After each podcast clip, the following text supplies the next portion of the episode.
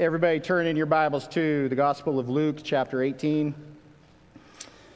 We're going, our passage today to study is 1 Samuel 23. But we have a subject matter to get under our belt. I've titled this morning's message Guidance. How does God guide you? Through thoughts in your mind in your heart in life, through His Word, through His Holy Spirit through, through circumstances that you run across in your daily life, right? God uses all different means to guide us, and that will be our overarching subject matter this morning. But first, we have a parable in Luke 18 that we want to address just to kind of ground our minds in this subject matter. But before we even get to Luke 18, just at standard policy, procedure for studying the Word of God is just look at the context around, especially in the immediate verses running up to what you're thinking about, what you're meditating on, um, just because it, it often lends thoughts that are feeding into the current subject matter. So in chapter 17, there's a passage that talks about these 10 lepers that Jesus heals from their leprosy. They have a disease that has cut them off from culture, from society. Many ways, cut them off from a relationship with the Lord. They're total outcasts. Jesus enters into their presence, and these 10 men are crying out to Jesus Save us, heal us, have mercy on us. They hear the testimony in regards to his words and his healings and the miracles, and these men are crying out to him Help me, right? And in this, Jesus tells the men, He says, Go and show yourselves to the priests. Not healed yet, but you go, be obedient to the word of God, go show yourself to the priests. And as they go, they recognize that they're healed. How many return? Just one.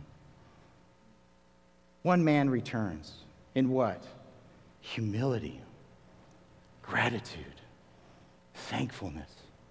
I cried out to you for help. I cried out to you for healing, and you did it. Thank you. What about the other nine? Are they all jerks, losers? Are they caught up in the moment? We don't know. But the focus of what Jesus is attending to is your faith, young man, old man, whatever this guy's age was. Your faith has made you well. And it's his faith, his trust in the nature and character of Jesus Christ as he is making himself known in the culture that he is preaching to, the miracles that the Father is allowing him to perform as, as testimony that he is the Son of David.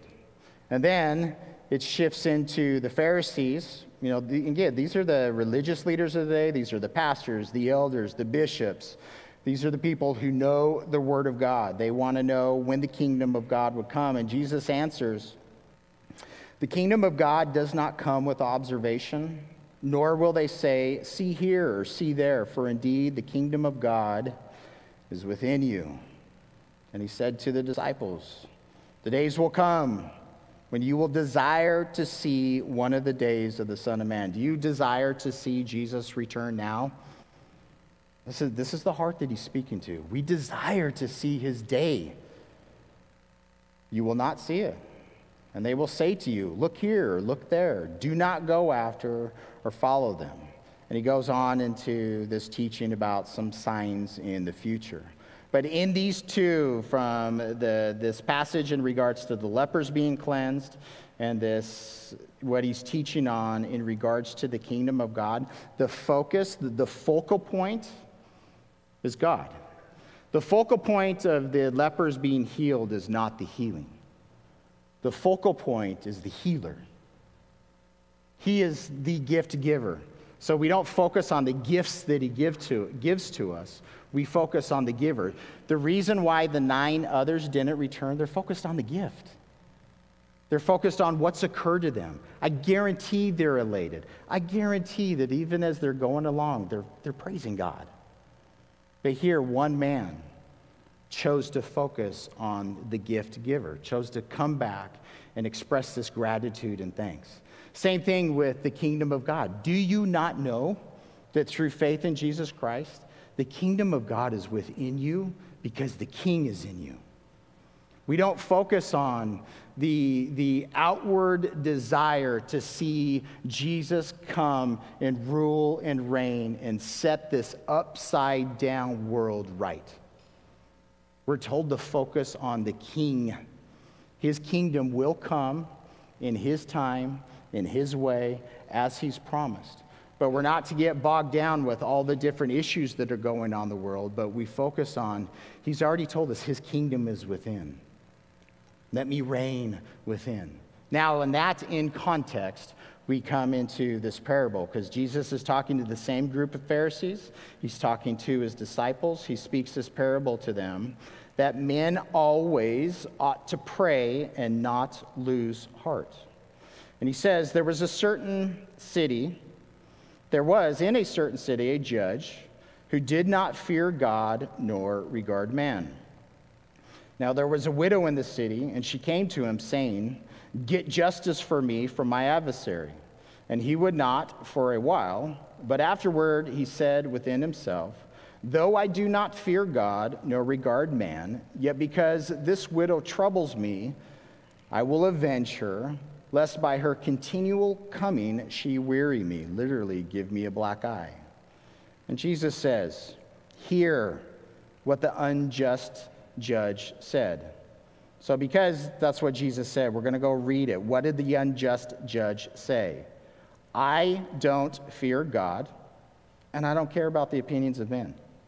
Yet, because this widow is troubling me, I will avenge her. I'll be her defender. I will bring about justice, lest by her continually by her continual coming she weary me. Again, this is as Jesus is teaching in a parable. He has a point, and the point in the beginning in the title was he is encouraging us to have an ongoing, continual conversation with God in prayer, and that in that relationship, you won't lose heart in yourself, in your circumstance, in what's going on in this world, but you're going to remain grounded in your focal point relationship with your God. Verse 7 Shall not shall God not avenge, make justice, avenge his own elect who cry out day and night to him. So the contrast again, God is not like this unjust judge. Remember the nature and character of the true and living God, the one who has created you, the one that you look to for provision, for salvation, for fill in the blank.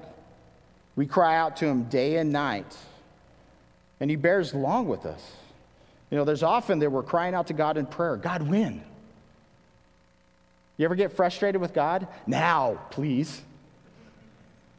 Anybody? Just me. We get, we get, we get turned around and God doesn't care and God's not listening and God's not for me. We're going to sit in some of those ideas as we turn back to Saul's heart.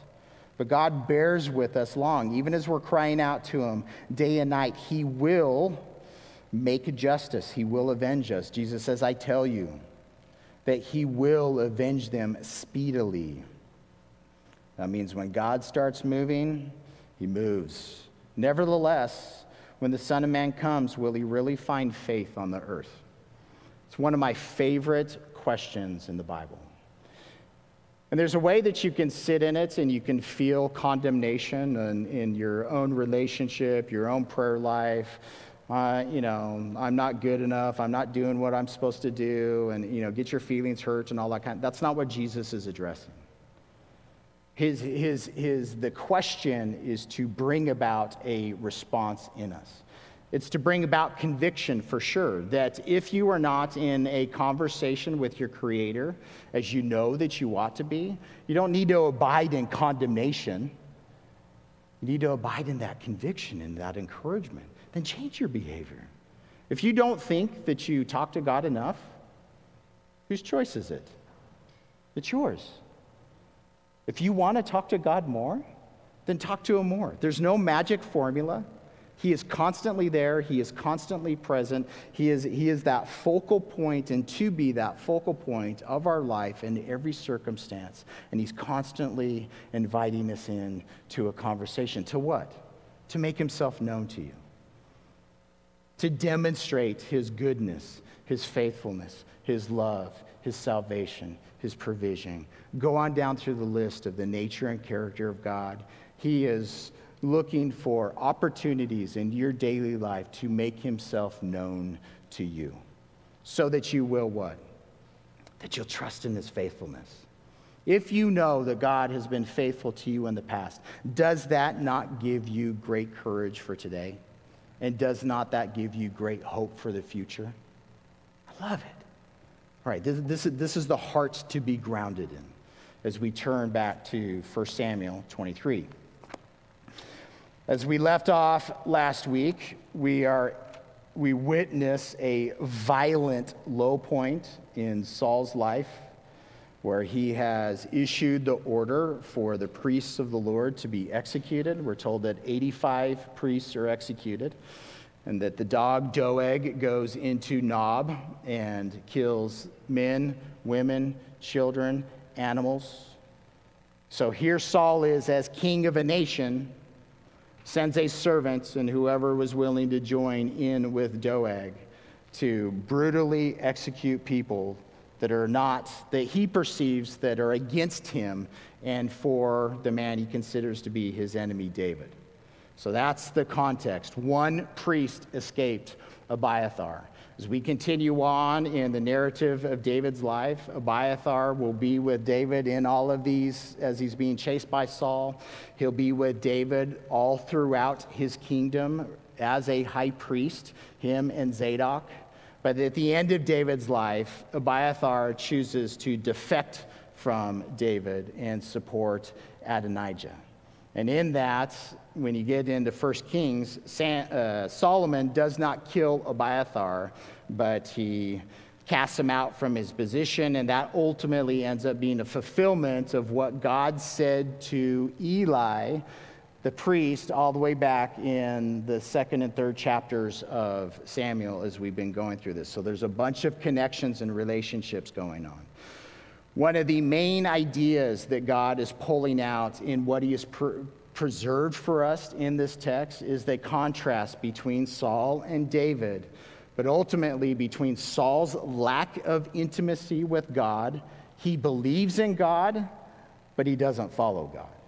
He prays to God, but he's not looking to God's for God's answer. He's looking to do what he wants to do. In contrast to David, who is a man after God's own heart, who in this passage, as we're going to sit, he is constantly looking to God for guidance. We'll end this morning in another song of David and the Psalms. As we've been going through the last few chapters, this has been a season in David's life where he has been in constant communication to God.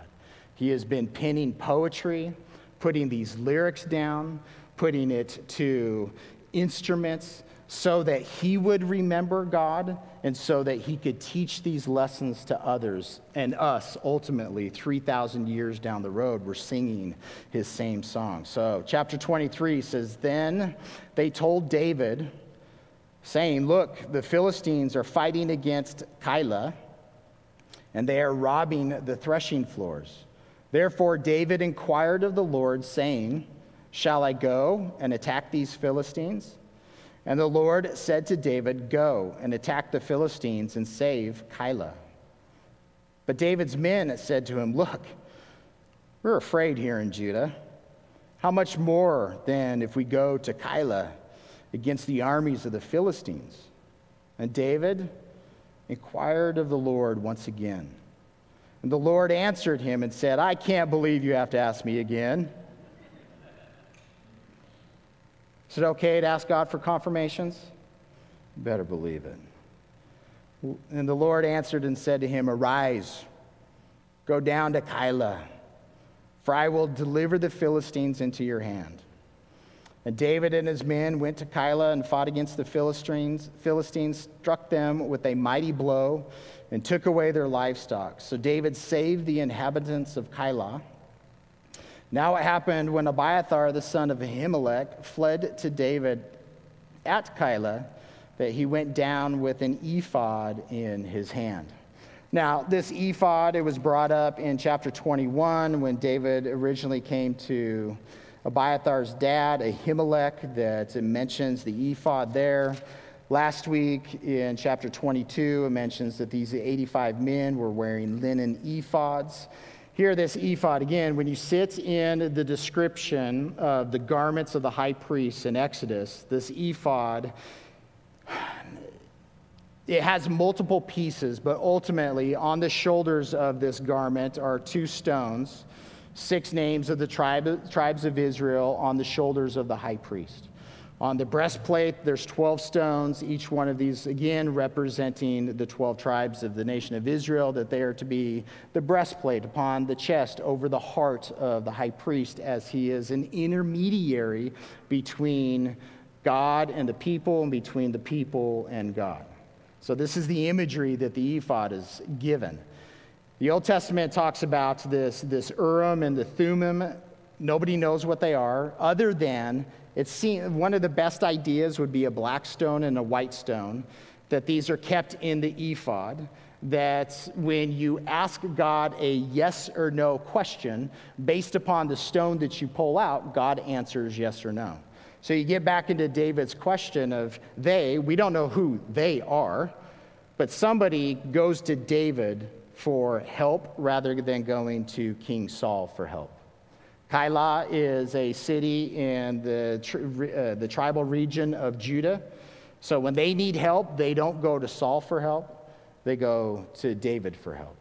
And David, what, is, what does he do? Go to Saul. No, he goes to the Lord. Here's a circumstance that's just come across his path. And what's David's first response? I'm going to ask God a question. Should I go? Yes or no?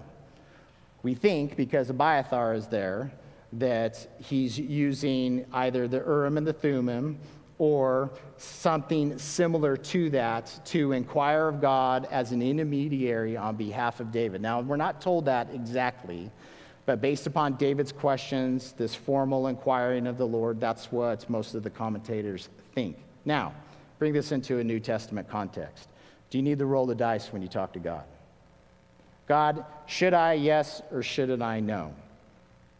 How does he tell you? Yeah, through his Holy Spirit and your mind and your heart. Confirms things through his word. He's going to use Jonathan in a minute to, for David as, as confirmation to keep heading in the direction that he's going. So God will use your brothers and your sisters. He'll even use unbelievers. He can use a billboard. He can use a post-it note. He, God can use anything he wants to give you the answer to the questions as you're petitioning him. Sometimes it's wait. Sometimes it's trust me. Sometimes it's I'm not going to give you an answer. I'm going to stay silent. Why, God? Where are you? I'm right here, always with you, fully attentive to every single circumstance in your life. And here for David, God, should I go? Yes or no? And God says, go. And then he gives the order to the 400 men who are with him. And what do they say? That's not a very good idea. So they're not, they're not in line. Again, if, David could be a total jerk. I'm the boss, I'm the general, you guys have aligned to me and come underneath my authority. I'm your captain, this is what we're going to do. Is that what he does? All right. I hear you. I hear the wisdom of the words that you're saying. I'm just as intimidated as you are. Let's go ask God again. And God faithfully gives the confirmation David, arise and go. And that, all know, that confirmation not only gives David the boldness and the courage that he needs to know that God is telling him to do this, it also gives the men that are serving with him that same courage. We've asked God multiple times. And if they're still sitting in doubt, those are issues that they have to work out. And if you know that God has said yes to something that you want him to say no to because you're uncomfortable, don't try and wiggle out of it. Ask God for that help. God, I'm afraid. I'm weak. I don't know how. I don't want to do this.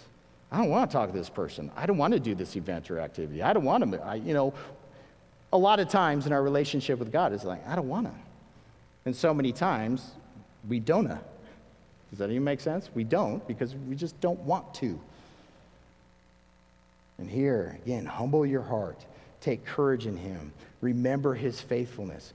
When Jesus looks into your soul today, does he see faith? Does he see a mind and a heart and life that says, Jesus, I don't understand, but what I know about you, I trust you, and I hope in you, and I'm confident in you. When I look at myself in the mirror, I see all the issues. I, I, the pessimism rolls out. The fatalism rolls out. This is not going to end well if I do what you tell me to do. Son, trust me. Let Jesus find faith in each one of our hearts. So they had rise and go. We don't have any of the narrative of how, you know, how many Philistines were there, what kind of battle was. It doesn't matter at all because God gave the deliverance and the victory. Therefore, David saved in the Lord the inhabitants of Keilah. Verse 7. Remember last week we talked about David was hiding out in the strongholds. God sends the prophet Gad, Hey, David, I don't want you hiding out. I want you to go into the land of Judah. By David going to the land of Judah, that exposed to Saul where David was. And here it's similar. David's in this forest, which is to essentially to the west of Jerusalem. He goes to Keilah and saves the inhabitants in this battle. And then again, David is there, and that exposes to Saul where David is located. Again, at the instruction of the Lord. Verse 7 Saul was told that David had gone to Keilah. So Saul said, God has delivered him into my hand. For he has shut himself in by entering a town that has gates and bars.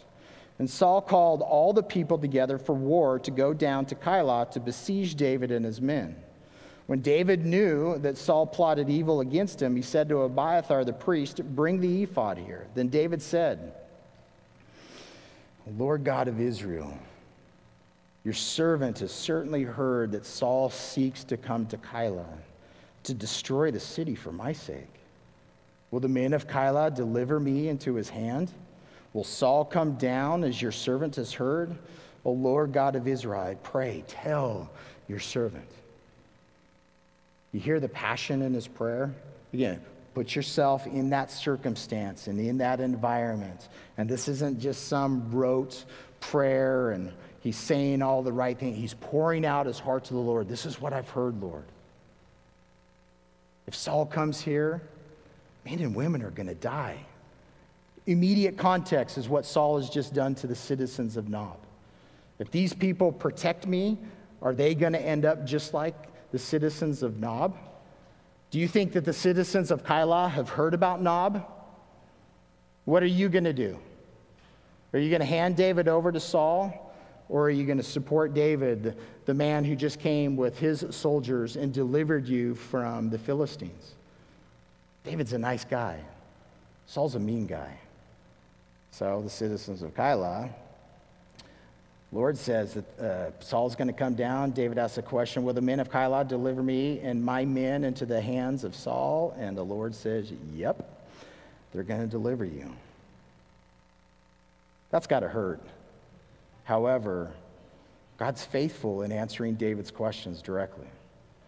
Verse 13 So David and his men, about 600, so he's increased a couple hundred guys arose and departed from Keilah, and they went wherever they could go, uh, many places.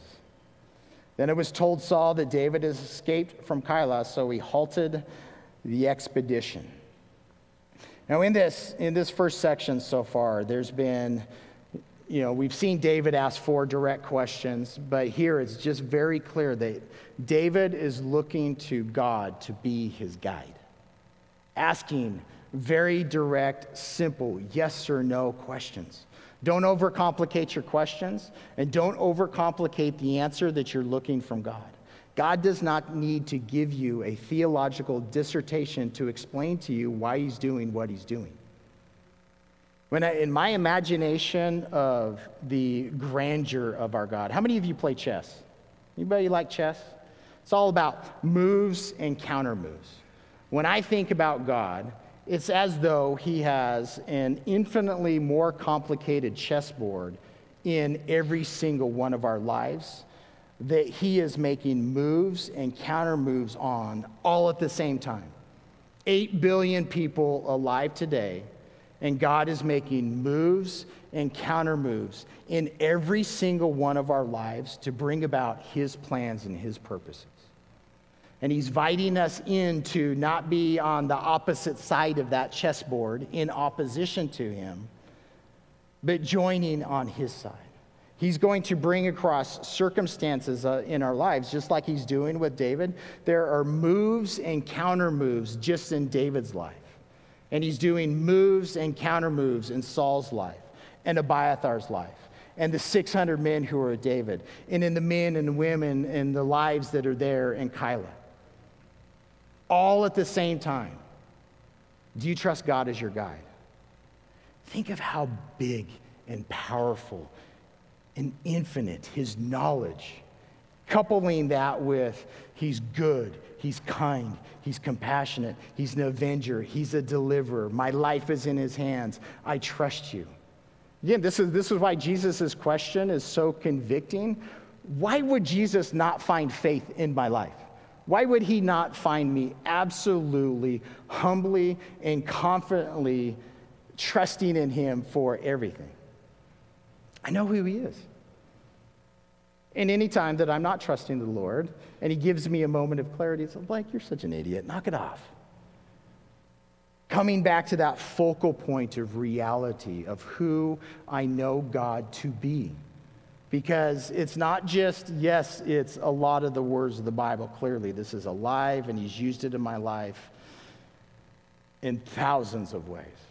But just my own life experience that he has caused me to travel down watching his moves, watching his counter moves, watching myself try and stand in opposition to his will in my life, watching myself submit to his will for my life. I've tested all these things out, and I have tasted and I have seen God is good and God is faithful.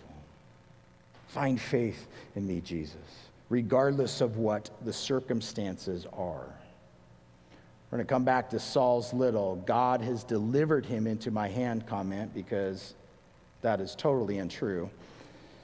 David, he stayed in the strongholds in the wilderness, so this is going to be to the south of where he was, remained in the mountains of the wilderness of Ziph.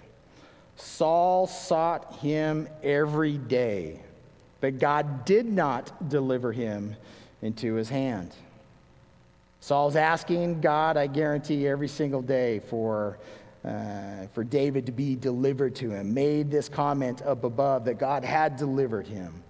Saul, again, he is asking the question not of the true and living God. He's asking the question of an idea that he has about God in his heart. Hold on to that thought, and we'll get into that in a second. David saw that Saul had come out to seek his life. David was in the wilderness of Ziph in the forest. This is awesome. Then Jonathan, Saul's son, arose and went to David in the woods and strengthened, encouraged his hand in the Lord. And he said to him, Do not fear, for the hand of Saul, my father, shall not find you. You shall be king over Israel, and I shall be next to you. Even my father Saul knows that. So the two of them made a covenant before the Lord, and David stayed in the woods, and Jonathan went over to his house.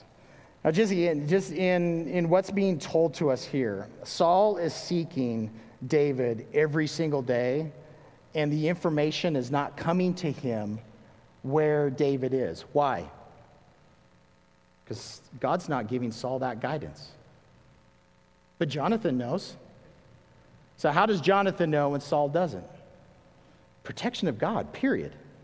There's no reason for Saul not to know where David is with his eyes and ears and spies in the country, other than God is the one who is hindering it. But here, Jonathan knows where his brother is, where his best friend is. And God, again, just in guiding David's life, he sends a friend that he trusts. And what are Jonathan's words to David? David, confidently, my father will not find you. Now, is that just wishful thinking on Jonathan's part to encourage David in his moments of fear? Confidence, faithfulness, trusting in who God is and what God has already promised to do with David. My dad will not find you because God has a plan and a purpose for your life. David, you shall be king. Confidently speaking the truth to David's life, what God had already expressed. David, and this, this, is, this is amazing what Jonathan because again, what, what, did, what did Jonathan's relationship with God look like in his own prayer life as he's processing through this? But confidently, I'm going to be next to you. I'm going to, be, I'm going to support you. I'm not going to kill you. I'm not going to take what is not mine.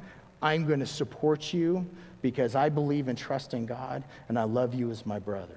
And here, for the third time, they make a covenant with each other. And again, it's not that they're making different promises to one another.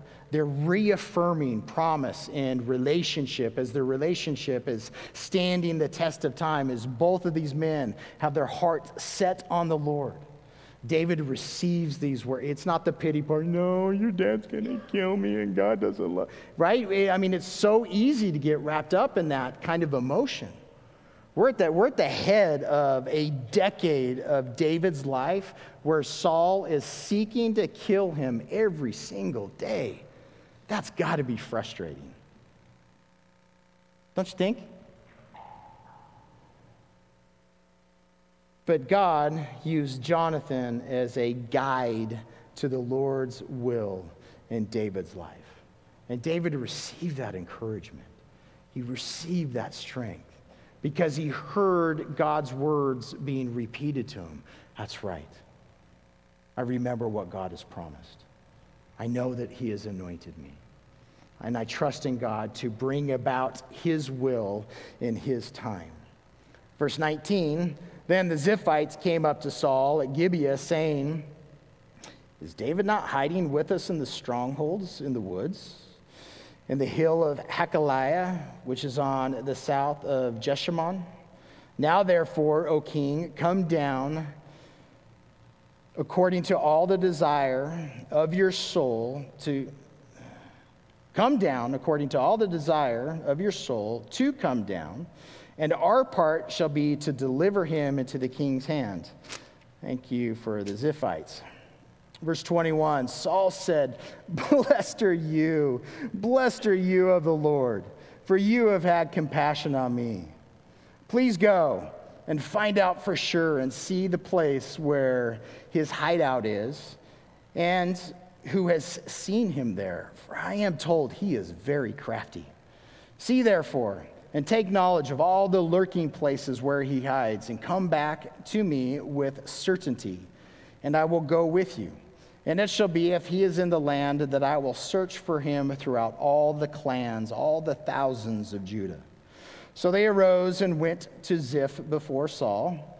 But David and his men were in the wilderness of Maon in the plain on the south of Jeshimon. Just so you know, if you, if you have a study Bible, it's awesome because it'll show you a map of all this stuff. This is all south of Jerusalem in a forested area, and then the further east you go, it becomes more and more desolate. When Saul and his men went to seek him, they told David. Therefore, he went down to the rock and stayed in the wilderness of Maon. And when Saul heard that, he pursued David in the wilderness of Maon.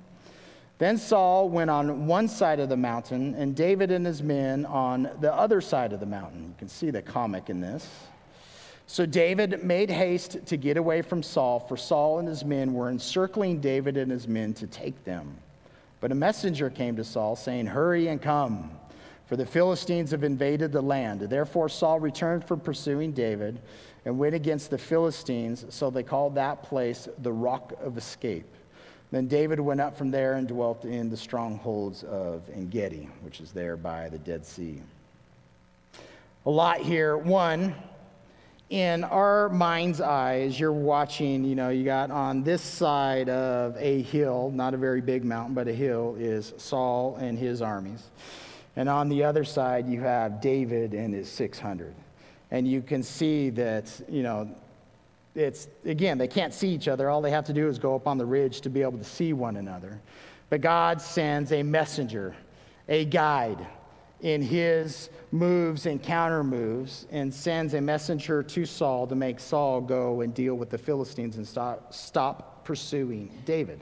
Now, from David's perspective, do you think that he felt like that that was a narrow escape? Was it a narrow escape? Saul was never going to get him. Jonathan's words are true. My dad will not kill you. My dad will not get you. It's not the Lord's will. This escape, he felt confined in his perspective, on the run, doing what he needs to do to evade Saul. But from God's perspective and his moves and counter moves, God always knew he was going to send a messenger on this day, on this moment to turn Saul away to go deal with the Philistines so that David could escape safely. God's in control. He is, he is, again, every single chessboard of moves and counter moves. Trust him. He's faithful. He knows what he's doing. Your life is in, he, he is in complete control. So just submit to him in faith. Now, Saul's comments earlier of the Lord has delivered David into my hand, and here Saul is saying, Blessed are you of the Lord because you've had compassion on me. So Saul is pronouncing a blessing on the people of Ziph because the people of Ziph have turned over, seeking to turn over the Lord's anointed to Saul. Does that make sense? Like Saul, in his delusion, in his insanity, he is saying, The Almighty God who created the heavens and the earth has favored you and blessed you and honored you because you have brought the whereabouts of my enemy to me. Now, are those words true? Not at all. This is, this is, this is what I want you to visualize, a visualization that I want you to see. So John's out there on the couch, so that's one John. How many of you are named John? First name or middle name? How many Johns do we have in the room? Uh, Father in law, got John. Three of you? All right. Bethany is up there running all the slides for us this morning. Bethany is the wife of John Hall that's out there sitting on the couch. I know you can hear me, John. Now, if Bethany comes down into this room later on while we're all having our meal and we're eating and says, Hey, John, how many Johns are going to turn around and say, Here I am? We got three in the room, right? Now, if Bethany, we know that she's looking for her husband, John Hall, correct? But if Bethany says, Hey, John, and wants to have a conversation with her husband, and then instead comes and has a conversation with my father in law, John, what are you going to think of Bethany? Did you have a stroke? Is something wrong? Are you on drugs? Why are you talking to Papa John like he's husband John? Insane, correct? Put that in your relationship with God and put that in Saul's relationship with God. Saul is saying, Hey, God, What God is he talking to? He's not talking to his creator. He's not talking to his savior. He's talking to an idol. He's talking to imagination. He's talking to a religious system. And that gets back to Jesus' initial question in that parable. When I come, Will I really find faith? Will I really find those who are trusting in Father, Son, and Holy Spirit? Or am I interacting in the lives of people who are just interacting with me as an idol, saying, Hey, Jesus, praise the Lord, or Oh my God. When somebody says, Oh my God, are they really crying out to God in that moment? Or are they crying out to an idol? Think of, think of all the different prayers that are offered in the name of Jesus that have absolutely nothing to do with the name of Jesus.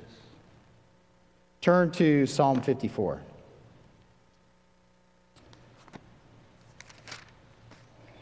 In Psalm 54, a short psalm, has the title. It's to the chief musician with stringed instruments.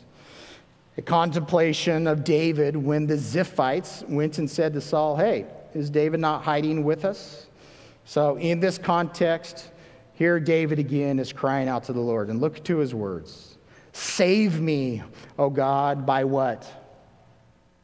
By your name. Vindicate me. Plead my cause. Defend me by your strength.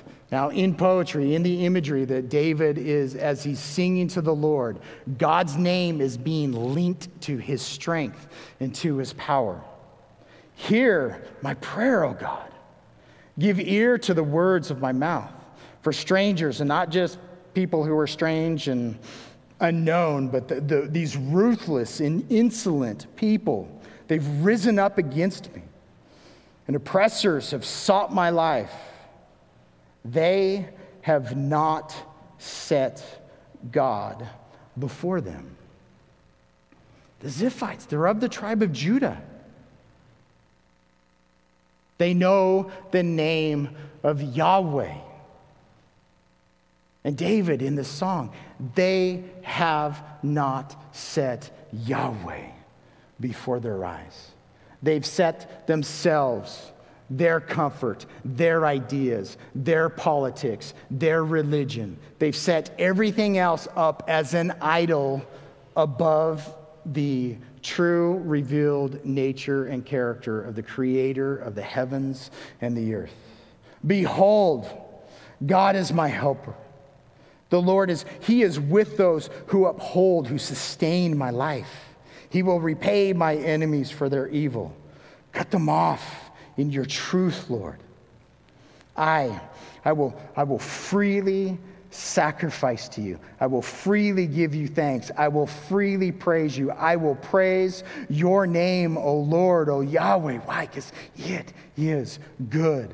For he has, and this is the perfect tense, it's not just what God has done in the past, it's not just his hope for the future, but he's always, he has delivered me out of all trouble perfectly. My eye has perfectly seen its desire upon my enemies. Look again how, he, how he's, he, David in his, in his life circumstance, we watch him repetitiously surrender his emotions, his circumstances, his words, just everything about him. We watch him address who he knows the true and living God to be. God, I am, I am asking you by your name, your identity, your truth all of your revealed attributes and characteristics. By your name, by your power, I am asking for salvation, for deliverance, for defense, for provision, for direction, for knowledge, for peace. Go on down through the list of whatever your heart is crying out to God for. There he is, listening. There he is in, in all of his perfection and all of his glory, all of his majesty, all of his beauty, moving and counter moving in your life to bring about his purposes, to invite you into those purposes, and to cause you to be the man and the woman that he has created you to be in his image for all eternity. It's the gospel. It's your God. Saul and so many people who cry out to the name of Jesus, to the name of the God who created the heavens and the earth, are crying out to idols.